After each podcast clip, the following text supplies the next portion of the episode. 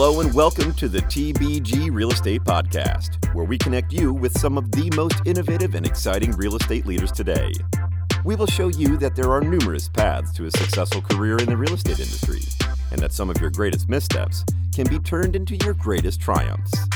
Without further ado, here's the head of TBG Real Estate, Chris Papa. All right, folks, welcome to this episode of the TBG Real Estate Podcast. I am Chris Papa.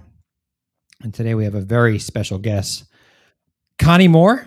Connie, how are you doing today? I'm doing great. Thanks, Chris. Thanks for coming on here and being so patient with our technical difficulties to start out. I was just saying how you have so many accomplishments. It's hard to read them all off, but I will do my best. So you are I'm just reading off the Haas Berkeley website here. It says Constance Moore is a distinguished real estate veteran and volunteer board member for numerous organizations. You were honored with a Lifetime Achievement Award at the 18th Annual Haas Gala. You are the former president and CEO of BRE Properties, a real estate investment trust that develops and manages apartments in highly desirable locales in the West.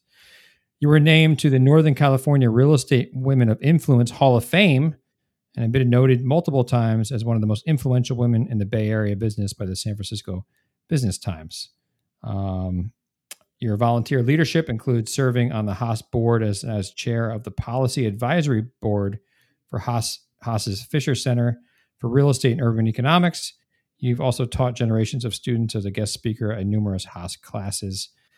You serve on the board of many organizations, including the San Jose State University Tower Foundation, Bridge Housing Corporation, and the Urban Land Institute, among others. Wow, that's impressive. Thanks for joining us. I'm pleased to be here. It's great. Thank you. Well, you are you're up in San Francisco, correct? I am. Where it's a little bit foggy today. It's great, cool, so it's lovely. And we're recording this on June 15th, 2020. So we're still in quarantine. We are. And things seem to be moving a little bit, opening up a little bit here and there, which is good. I'm down in San Mateo, and I have a hotel booked a couple weekends from now somewhere. So it's like things are kind of getting back to normal. We had a discussion today about opening our office in New York, so that's pretty nice. But and you said, Chris, why do you want me on this podcast? I'm retired, and I said. Because you're one of the most accomplished real estate professionals in the Bay Area. So I wanted to kind of go through your background, if that's okay with you. It's okay with me. Great. I'm still retired, though. You're what? I'm still retired, though. Perfect. Well, I wanted to know, where did you grow up in the Bay Area? I did. I grew up in San Jose. I was born in Minnesota, but we moved to California when I was 4. So my dad and my uncle were home builders and chopped down a lot of the fruit trees in what was then just Santa Clara Valley, now Silicon Valley, but they built single-family homes. Oh, wow. So you grew up in a real estate family. I did. And then did you always have an interest in it, or was it something that you developed over time? Oh, well, it's something that I developed over time just because kind of interesting. I'm the middle of 3 girls, and my parents came from, good Midwestern stock. And so I'm the middle, and the 3 of us were raised to go to college for 2 years to culture. And then after that, we could get married and have children. Yeah. So exactly what my 2 sisters did. They both became nurses and then were married and pregnant within a month of being married. But I, when I, st- so I never, we never really talked about college at home. So I can't say that I had a really traditional path. We didn't talk about it just because it wasn't something that was viewed as important. So when I started San Jose State, probably like a lot of 18-year-olds, I didn't really know what I wanted to do. Mm. I was working for the summer before I started. I was working for a savings and loan in their accounting department. I was working as a file clerk, but I was learning a whole bunch of stuff. So when I started taking business courses, they just resonated with me. And it's what I just decided, I just connected with it. And San Jose State at the time, they don't have it anymore, which is most unfortunate, I think. But they had, you could get a business degree with a concentration in real estate. And so I took that thinking that someday I might, work with my dad or my uncle. And so I was there for 4 years. And then I had a professor who said to me, one of my real estate professors said, there's this REIT up in, now this is 1977. Mm-hmm. And there's a REIT up in San Francisco that's looking for an analyst and you should go interview. So I was like, okay. So I drove up to San Francisco and I met, sometimes I think it's so funny. So they were on the 42nd floor of the B of A building. It was, and so, and again, remember, I didn't have a whole lot of coaching from my mother. So I decided that day to wear a white polyester pantsuit with a blue shirt and a man's tie. I had never worn a tie before, and I've never worn one since. I don't know that. Yeah. So I walked there, and as you can imagine, this was 1977. It was all men in the office, other than the administrative staff. And I am certain I was there for 6 hours for an analyst position. I interviewed every single person, and I'm certain that they somebody called somebody when I walked in and said, "You are not going to believe what just walked in here."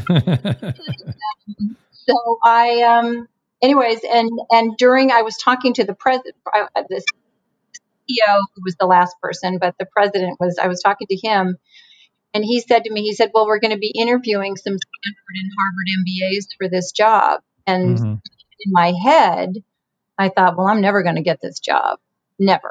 So I got a little cocky and talked about all the great things I could do.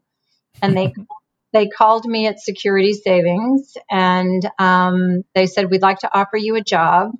At first, they said they would like to offer you a job to be an intern for 3 months because I didn't have my degree. And I said, "Well," I said, I have 6 months to go to get my undergraduate degree. So if you'll make me an intern for 6 months, I'll consider it. Otherwise, I'll just stay where I am." I was very smug. And so they called me back and they said, "Okay, we don't want to embarrass you. How much are you making?" And I told them $2.50 an hour. And they offered me $1,000 a month. And if you know your math, $2.50 an hour is not anywhere close to $12,000 a year. So anyways, I moved up to San Francisco. Well, I started taking the train, which was awesome. I loved that. And then I'd been here about a month and they wanted me to do a budget on a troubled asset that we had in Memphis, Tennessee. And they said, "Go visit it." So I did. And here I am a month into my internship. I'm 21 years old and they flew me first class. I'd never flown in my life. So as far as I was concerned, it was a permanent job. I moved up to San Francisco and at the end of 6 months, they offered me a permanent job and the rest is history. And that REIT just happens to be BRE. So BRE was my first job and BRE was my last. Yeah. That is incredible.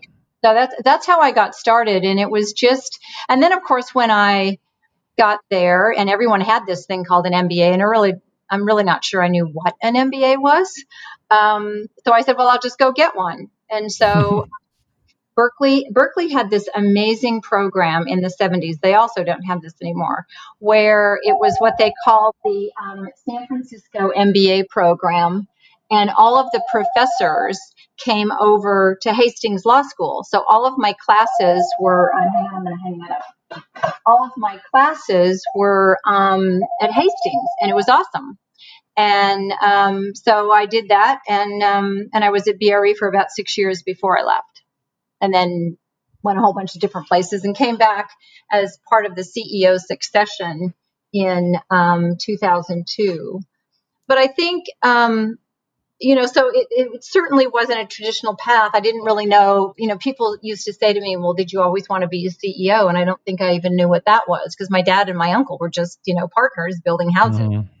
And so for me, it was, learning as much as I could. I have a pretty keen sense of curiosity, and I just want to learn. I didn't, when I first moved up here, I didn't have a TV because I just wanted to read, and I wanted to read everything that I could. And then of course I was in school, and I wasn't distracted with, Twitter and Facebook and all the other things that we're distracted today. And so it was great. And I just took on more and more responsibility. I remember one time one of my bosses said, you're just a doormat. You never say no to anything. And I said, well, yeah, it's because I'm learning so much. Why would I turn down any project? So that's kind of how I got my start. It's a little weird, but that's it works. How I mean, you were mentioning that you walked into the office with a tie and you were the only administrative person there. There was a woman. That's an issue today. I assume back, it wasn't that long ago, but it was, a significant amount of years. Were there any other women in real estate in San Francisco? Not really. The industry was, I look at it now and I think, like ULI has their Women's Leadership Initiative, or there's CREW, the Commercial Women in Real Estate. There's so many organizations that focus on women or help to support women and mentor women. There was nothing like that. And I didn't really have any, certainly didn't have any women mentors. And I had a couple of men, I would call a couple of men that turned out to what today we would classify as sponsors, but they didn't really, that isn't the way we talked in those days. But I think, I learned to adapt. Many times all the meetings I was in, I was always the only woman I'd be sitting with. And of course, in those days, I didn't smoke, but you smoke in the office. Yeah. I can remember being in meetings where everybody was smoking cigars and we'd have these meetings and I guess I was just sort of oblivious to some of the, the attitudes. I do remember we had one guy, he was one of our construction guys, and I was in his office one day and he was ranting and raving about women working or whatever. And I said, well, Bob, how do you feel about me being here? And he said, well, I didn't hire you. And, so in my mind, it was kind of like, look, I can't change his mind. But I'll just have to kind of wait till I'm not working with him or he's not here anymore. So I just learned one of the highest compliments I ever got was he said, Connie, you're just a regular guy. Yeah. And for me, I've had many accolades, wonderful awards, but the best awards that I've gotten are like the Haas one, or which was, the Lifetime Achievement Award. It wasn't the Woman Lifetime Achievement Award. It was a Lifetime Achievement Award. Yes. I got Lambda Alpha, honored me to be the Person of the Year in 2014. And because, as a woman, I've had lots of, Woman Real Estate of the Year and all that kind of stuff. But, as you and I both know, this is an accident of birth. I didn't choose it, right? You didn't choose to be what you are. I didn't choose to be what I am. So, it's interesting, running BRE, I had an analyst ask me one time because, as we were in the middle of our merger and even before some of it, some of the analysts were, being, a little bit snarky. And one of an analyst that I'd known for a really long time, he said, Connie, do you think that they're treating you this way because you're a woman? And I said to him, it's absolutely never occurred to me because when you're running a public company, it's the greatest meritocracy. You're either doing well or you're not. And the numbers show, right? And so I've never wanted to use being female to get anywhere. And I'm certain in the early days it probably held me back. But it's just, and I think one of the reasons, although I never wore a tie again, but I did dress pretty. I remember when I started at BRE and, I was so fortunate. That's why I said I was absolutely so lucky because BRE in the early 70s, early or late 70s and early 80s, really, when I was there, you know, we were pretty small, and our trustees, many of whom had come from the Bank of America or clients of Bank of America, and they were all men, you know, that were in their 60s and 70s, and so to me they were like my grandfather, right? Yeah. And so I dressed very very corporately. I remember going to a tailor over on Union Street. They said, "Okay, make me three men's suits, and I want, you know, blue, brown, and, you know, navy."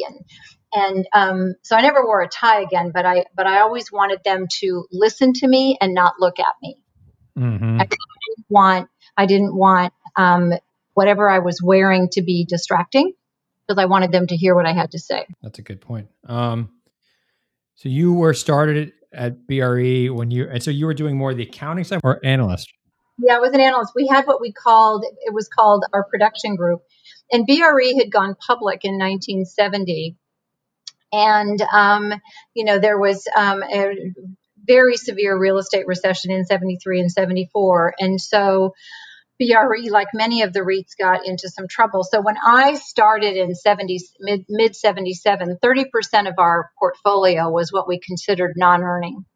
So there was a lot of challenged real estate. So I was so fortunate that I got to really be a sort of kind of like the workout girl, and a lot. And so they gave me more responsibility than any 21, 22-year-old should have had.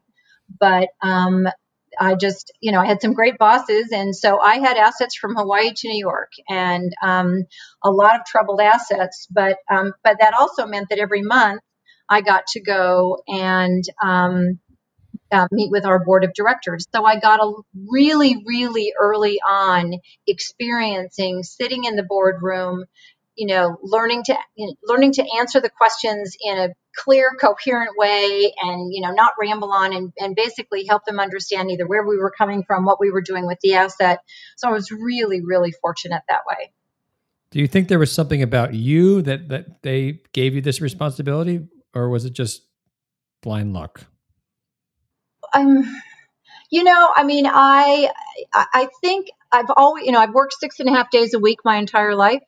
And so I think they knew that I worked hard. I think they knew that I was not afraid to ask the questions. Although I do remember the chief investment officer, one of the times when I first got there, I think it was when I was an analyst, and I walked into his office, and I wish I could remember. I don't even remember what question I asked him.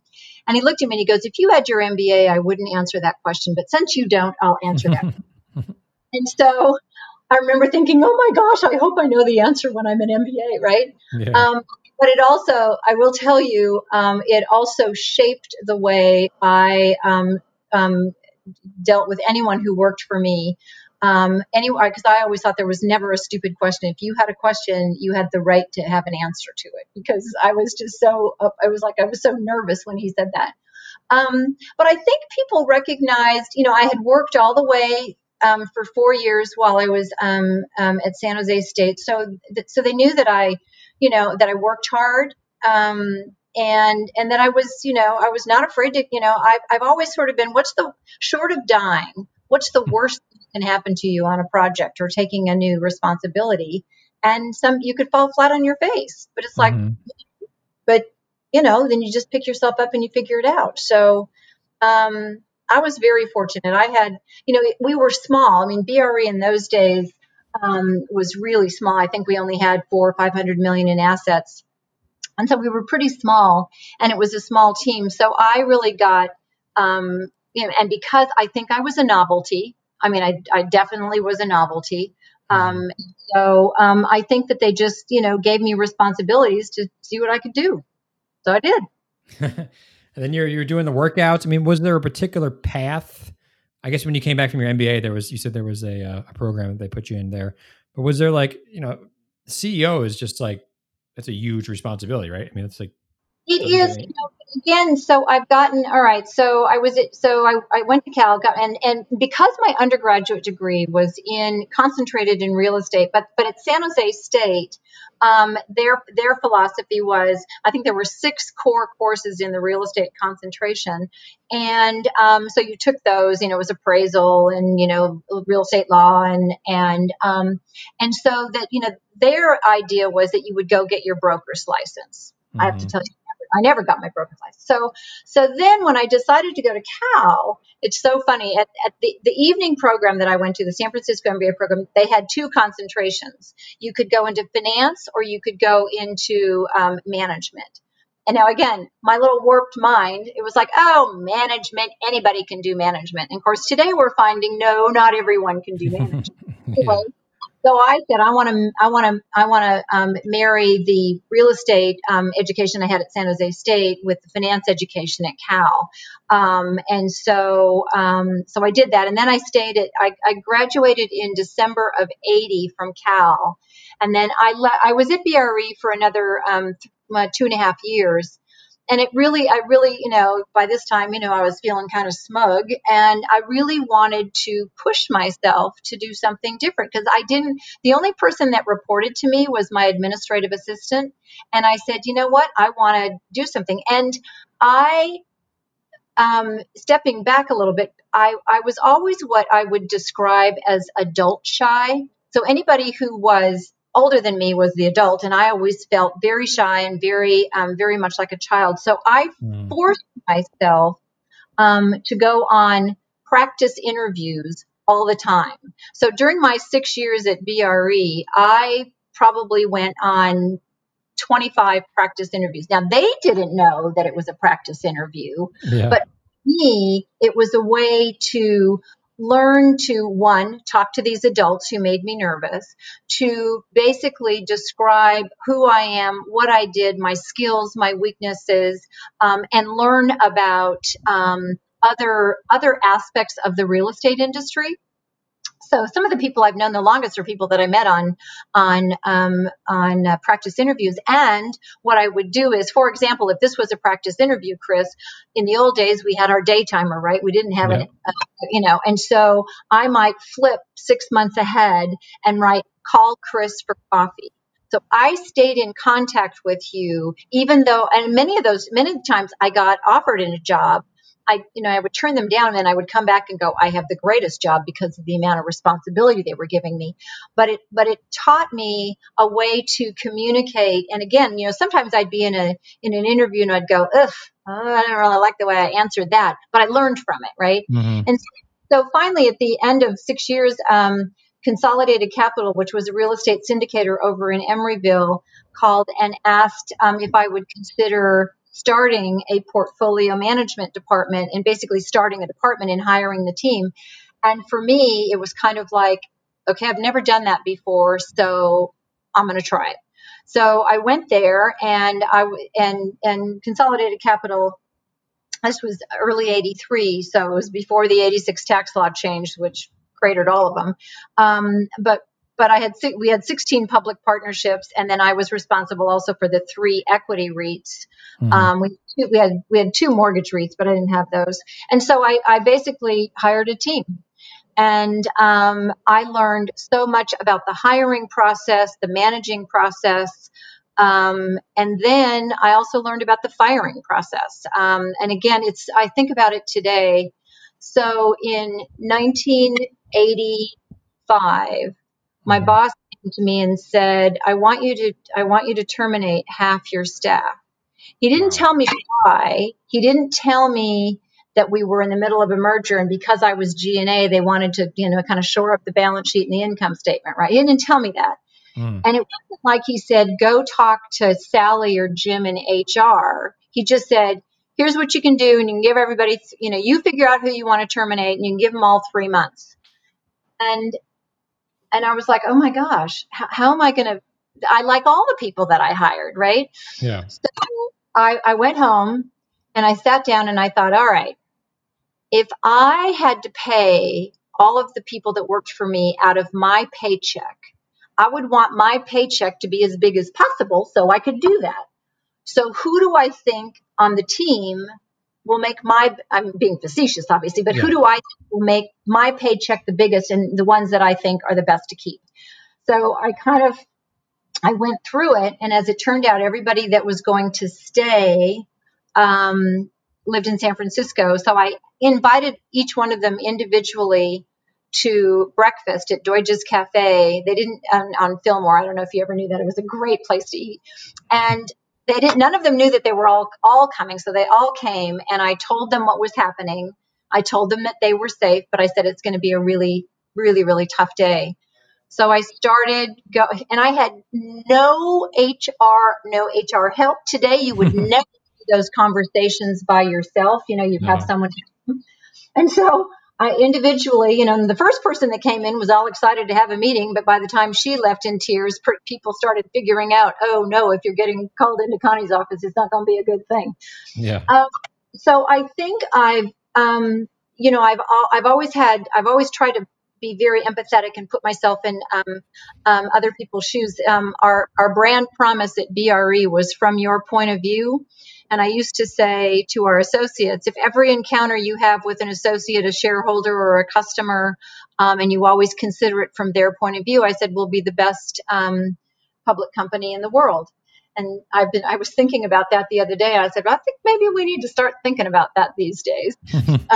But I didn't really have any help. So I just, because I did a lot of reading and I just thought about, you know, what I wanted to do. I had goals. I had, you know, when I was really little, I had the fear of being an old woman eating cat food. Yeah. And I, you know, I don't know anyone who ever ate cat food. So I'm not really sure where that came from, but I had this desire to do well and this desire to work. And for me, it was, you know, doing well was and excelling is a way that, you know, my goal ultimately, and now I'm being able to accomplish that as a retired person, is to be able to give back both in my on my nonprofit boards, but also in terms of my contributions as well. So I just think I don't think I shied away, and I wasn't afraid to ask any questions. So people just said, all right, well, let's see what she can do with this. And so I remember when I left, I was with Consolidated Capital for about 6 years until after the 86 tax law change, it kind of cratered, and as did a lot of syndicators. And I worked for Peter Bedford for a while. And then I joined in 1993, I went to Security Capital. We moved to Santa Fe, New Mexico. And Bill Sanders was just starting Security Capital. And they had taken a position in at the time, which was called Property Trust of America. And so I went out there, and it's so funny because I remember my interview. All right, so you have to kind of think about the time frame. So I started in 1977. I never had a computer at BRE, right? There was no personal computers. I remember memory typewriters. That was really great when my assistant. And so then I moved to ConCap, and then, of course, now I'm managing people, but, you know, my people had computers. I didn't have computers, right? Yeah. So when I'm interviewing in Santa Fe, I'm interviewing with the chief operating officer. He's talking about, you know, he's got this model that he's working on, and I didn't lie, but I said, well, you know, Ron, I said, I don't really know Lotus's, it was Lotus in those days. I said, I don't really know Lotus as well as you do. And he goes, oh, I just add and subtract, right? Yeah. So anyway, so I get offered the job.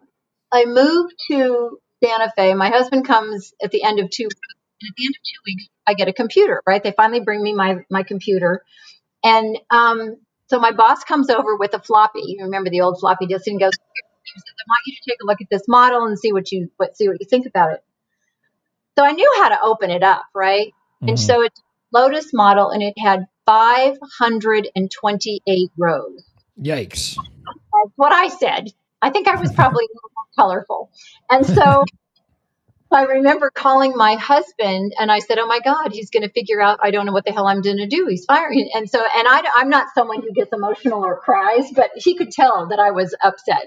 And he goes, you want to go have coffee? So we went and had coffee in this little place called Burro Alley. And I'm not listening to him at all. I'm just flipping through this Santa Fe and kind of rag. And this ad jumps out and it says, I teach Lotus. Oh, and so wow. Oh my God. So it was an instructor at Santa Fe City College, and I went out to her home one day, and we went through it. And by the time when we started going through it, I go, "This is just algebra." And so, anyways, and so she said, "All right, I just want to see what the setup is in your office." She came the next Saturday, and that was it. I was done. I knew what I was doing. You addressed your weakness, like the things you felt were your weaknesses, like you said. Yeah, you met with the adults, quote unquote adults. So you interviewed a couple places and. And then with Lotus, you figured that out. I mean, is that a theme throughout your career? It's been a theme. It's kind of like when I'd been at Security Capital for a few years, and my whole life I've worked for public companies, right? Always. Mm-hmm. And so I understand public companies. I understand the cadence of 10Qs and 10Ks and all of that stuff, right? And so, Bill said to me, I want you to go to Atlanta and I want you to take Security Capital Atlantic public. So while I had worked for public companies, I had never taken one public. Mm. And it was like, oh, all right, well, we'll figure that out. So I moved to Atlanta in March of '96. And so Goldman was our advisor, and they helped us take it public. And so we went public in October of '96. And so I was co-chairman and chief operating officer of Bill had this whole thing about everything because he and Hank Paulson were amazingly good friends, and at the time Goldman had this whole co-CEO thing, so Bill thought that was a great idea. So we had co-chairman and I was chief operating officer, and so I was there until so we took it public and was there until Scott Sellers, who was running Security Capital Pacific. So we had a West Coast REIT, multifamily REIT, and an East Coast multifamily REIT. And we kind of split the country in half, and neither one of us took Mississippi or Louisiana. We were kind of butting up against each other. So we decided to merge, and I had never done a merger. We decided to merge. I guess the announcement. Oh, that was funny. We did the announcement in April of 1998, and we closed in July of '98. And then I moved to Denver for a very short period of time until Bill. I'd been in Denver, renovated a house for 3 months, been in the house for 2 weeks, and Bill called and said, "I want you back in Santa Fe." Wow. So I moved back to Santa Fe. And then I was there, that was in, January of '99. And, I was there until we sold to GE in 2002. And then that's when I came back as part of the CEO succession for BRE. But I've always put myself in a position of trying to be a little uncomfortable. So like when I was a junior in college, you know, my parents said, okay, mm-hmm. You can go away if you want to. So I went to my counselor and I said, okay, I need to stay in the state system because my parents can't afford, you know, anything other than that. Yeah. And I want to real estate. So he said, well, you can go to Fresno State or you can go to San Diego State. And so again, not having any counsel from my parents or anything, I remember I had this huge bedroom in our house and with blue carpet, and I sat on the blue carpet and I said, well, if you go to San Diego State, you have a lot of friends there. You'll have too much fun. You won't study. So I went to Fresno State, where I knew no one, so you had to learn to make friends, and you just had, and you know, and they didn't know me, and I didn't know them, and it wasn't a good fit for me. So I went back to San Jose State my senior year. I was just like, it was too agricultural for me. Fun, but I've always tried to put myself in a situation of pushing myself. And I think that's when I do my best work, is when I'm really, I'm either nervous or excited about something, but I'm not really sure that I have all the tools lined up. It's kind of like, okay, how do I get this done? But I think that's when I do my best work.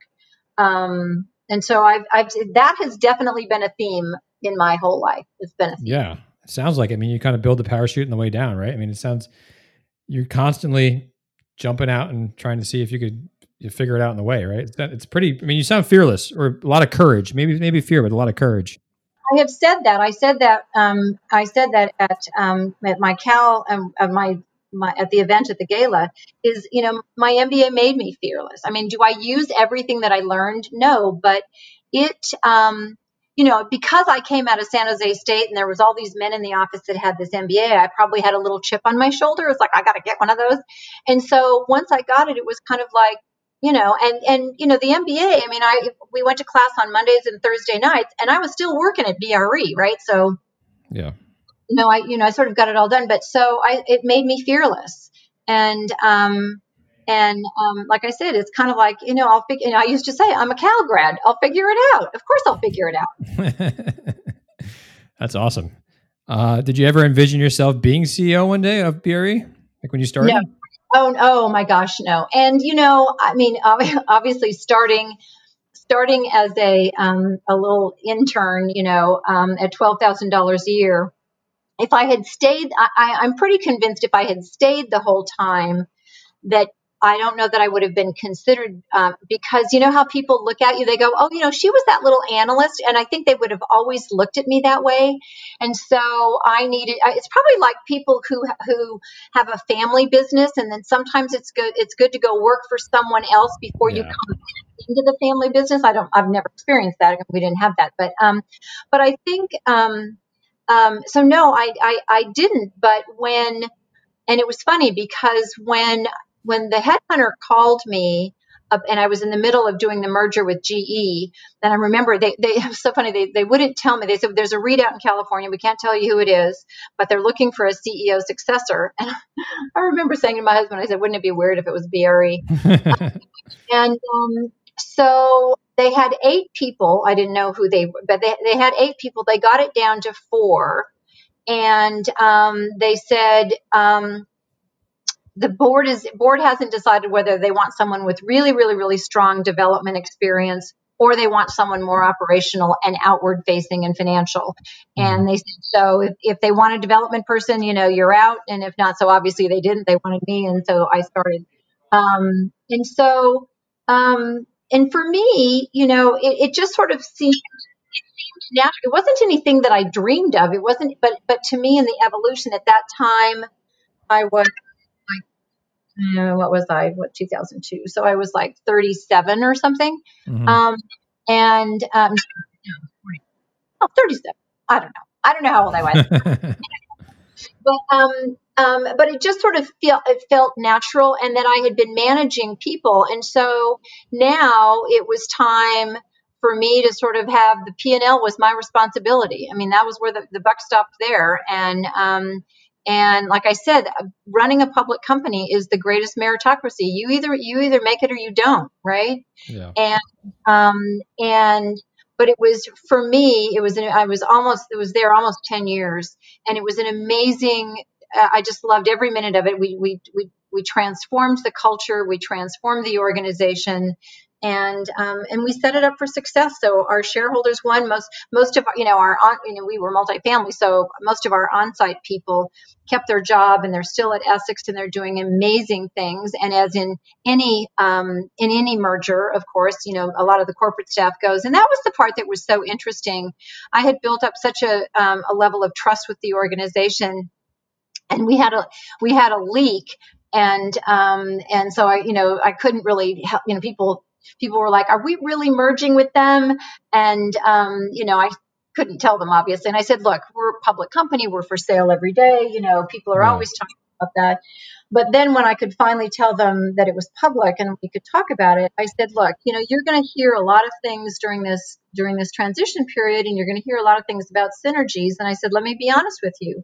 That's just code for layoffs. And I said, and I'm the first to go. And it was so interesting because so many of our associates were like, wow, if Connie's okay with this, maybe we should be okay with this. And so I think it was just being really honest with them. And but I think that's probably the part that I miss is is dealing with the people, because I was really at that stage, particularly towards the end, because I had always had a commitment to retire when I was 60. And really, because at that point I would have been CEO for quite a few years. And what happens in a public company, if you don't leave, you know, the rest of your team goes, oh my God, is she going to be here forever? And if everybody else aspires to being a CEO, if you don't leave, they've got to leave the organization, right? Yeah. And so it's a way to have a transition that is very smooth. I mean, the greatest gift that a board can give its shareholders is a smooth transition of its CEO. And we've seen some companies that are amazing, and we've seen companies that are complete flameouts. So my last few years was really helping to develop some of the internal candidates, because as the CEO, it's not my job to pick my replacement, it's the board's. Yes. But so I wanted to give them internal candidates. They would also, you know, continue to look at outside as well. But so I was getting to develop the internal candidates, which was really fun. So, I think you're sort of ready for it. You know, it's kind of like, you know, you like when you graduate from high school. And I remember looking at all the syllabus of all of the classes that I was going to be taking at San Jose State, and I was scared to death. I thought, oh my God, I'm not going to be able to do this. But you're just ready. You just, you know, it's just a phase of your life, and you're just ready for it. And so I was ready for it, and loved every minute of it. It was great. Wow. What an amazing story. I actually lived in a BRE complex when I first moved to California. Which one did you live in? Lakeshore Landing. Oh, Lakeshore Landing. Oh, yeah. Back in 11, January of 11. Yeah. Well, I hope we treated you well, and I hope it was great. Yeah, good. Yeah. Well, I appreciate. I mean, so are you ready for the hot seat? Sure. All right, let's do it. The hot seat is sponsored by KK Reset. KK Reset is an HR management and outsourcing consulting firm that specializes in helping organizations to reset their culture, structure, and path. They do this through services which include comprehensive consultation to identify gaps and opportunities for corporate training programs, HR services, and career mapping services. They've collaborated with nonprofits, startups, and academic organizations to protect them from liabilities, reduce turnover, and preserve their brands. They have also collaborated with a number of my clients on the real estate front who are not large enough to have their own in-house HR program. So they outsource it to KK Reset. KK Reset comes in, maybe sits on site a couple days a week, and provides, you know, everything you need from an HR perspective for your firm. So it's a great resource for those shops who just maybe it doesn't make sense for them to have in-house HR function. So please check them out at kkreset.com, KKRESET.com. All right. There are the flames. You hear them? I think I'm just sitting very hot in here. Yeah, the fog is on. Any books that you recommend, whether real estate, leadership, life, anything? Okay. Well, one of the last books I read, because I'm on the Bridge board, which is kind of interesting, is called Golden Gates by Conor Dougherty.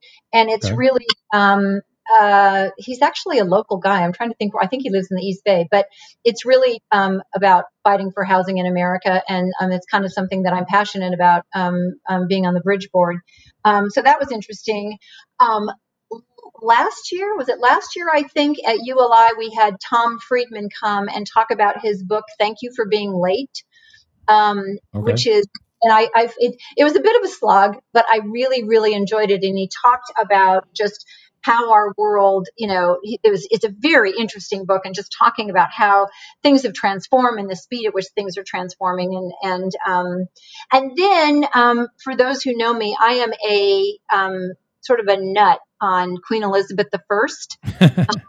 And so in my bookcase, I've got all these books on Queen Elizabeth I, who, when she became queen, when Henry the Eighth died and her sister died, and, you know, all the rest of them, the United Kingdom was almost bankrupt, and when she died, it was one of the most powerful country or empire in the world, and you know, I think I have a book called Elizabeth as CEO, and I have this, I'm not a writer, but I do have this fantasy of someday writing a book in present day but on her life, so that she would be the CEO and her privy council would be the board of directors. She wouldn't get to behead her enemies. That would be most unfortunate. But anyway, so anything on Queen Elizabeth I, to me, was her leadership skills and her ability, again, think about a woman in a man's world, her ability to continue to, one, stay alive and manage the empire. So that's kind of interesting. So those are probably my three books, but any Queen Elizabeth I book, I'm fascinated on. Awesome. How about podcasts? You listen to any podcasts nowadays? No, I've listened to, there's a real estate one that the guys at Tara Search do, Matt Slepin, and I listen to his because he's always had some interesting people. But I don't listen to a whole lot of podcasts. I've done more during our shelter in place, which has been fun, and so I'll probably do more of that just because I find it a good use of time. What do you like to do outside of work? Well, so I'm on 8 boards, because I'm on, so I'm on 3 public boards and 1 corporate board, and then on all my nonprofits. I'm enjoying traveling now, and I'm really ready to travel again, really. And I do love to travel and hike and read.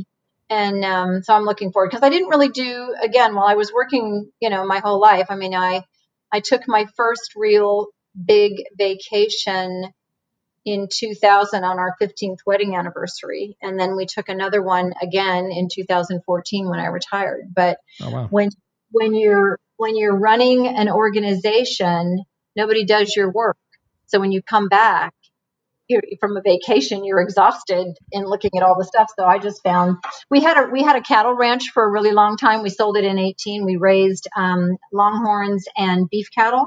Mm-hmm. And so for me, that was a great way to relax. I could go, it was about 90 minutes outside of Fort Worth, and I could go and I could work. I could be in the middle of the field on our mule, and I could sit there and I could work on my laptop with all the cows around me, and it'd be great. So, but so now it's travel, reading, and, walking and hiking. And so it's kind of stuff.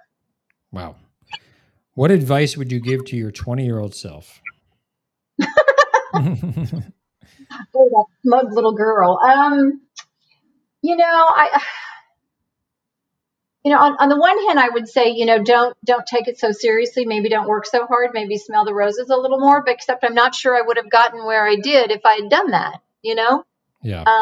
It's hard to go back and look and say what you would have done differently, because you never know what path that would have taken. I might have been, I think early on, I wish I was maybe a little more courageous, because again, I can remember sitting in BRE, again, being the only woman outside of the administrative staff, and all the guys would walk by my office and going to lunch. They never once, for 6 years, asked me to go. And I was never courageous enough to say, hey, can I join you? Yeah. I was just, I don't know, they frightened me or something. And, and most of them were probably anywhere from 8 to 10 years older than I was.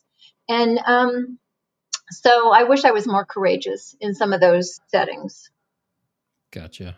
Well, you seem pretty courageous in every other area. So it worked out okay. What did you look for in hiring people? Was there certain qualities besides the actual technical ability? Yeah, I think that's a great question, because you assume when you get someone's resume or whatever that they have the technical skills to do the job that they're interviewing for. So it's really more some of the soft skills. And I used to always ask them what drove them, what drives you to excellence. And of course, obviously you want someone who's honest and ethical and has empathy, but really thinks about themselves, part of an organization and where they can contribute. I think it's really important for people to understand that, they have to sell themselves as much as the company has to sell itself on you and how you can contribute. And again, sort of thinking about ways that will make the organization better. And knowing that, of course, the organization is only one part of everyone's life. And so, you know, you're working to achieve goals. And what are those goals? I remember interviewing a prospective board member one time who was actually, you know, it was myself and the chairman. And it was actually going really, really well until he said, you know, being on this board would be really good for my resume. Oh, and yeah. It was kind of like, yeah, it probably would, but that's not really why, you know, we want you here. So I just think it's understanding the job, doing your homework. I really always appreciated someone, particularly today. It's so easy. You know, when I first started, you didn't have, you know, the web and, you know, all the information on companies online. And so you had to do your digging, but make sure that you know the company and you've done your homework. And, you know, and then you're honest and everything else, and that you can work in a team. Because it's sort of, you know, it's kind of table stakes to just assume that you have all the skills. So from there, then what can you do to enhance the organization? Amazing. Connie, thank you so much for your time. I really appreciate it. It was fun. That was fun. Great getting to know you better. I'm sure we could talk I could listen to this for hours. I appreciate it. Yeah. Well, no, I'm not sure about that, but anyways, I swear. This was great. Well, real estate is an amazing career. It has been good to so many of us, which is why I always encourage people to give back. But it isn't, no matter what you do in real estate, it's such a great career. And it's a lifelong career and you're constantly learning. And there's, you know, sometimes I teach finance classes at Cal, you know, I'll teach a guest lecture.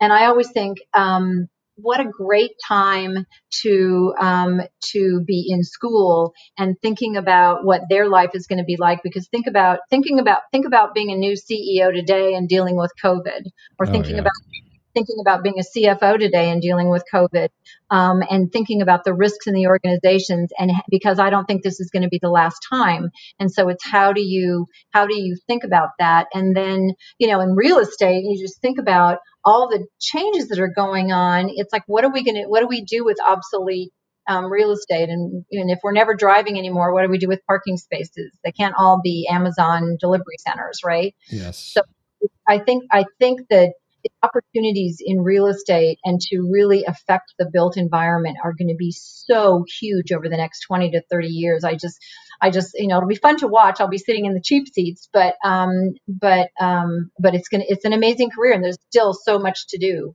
So it's kind of exciting. Well, look forward to seeing how it happens, and I'm sure you're going to play a part in it. So thank you. Yeah.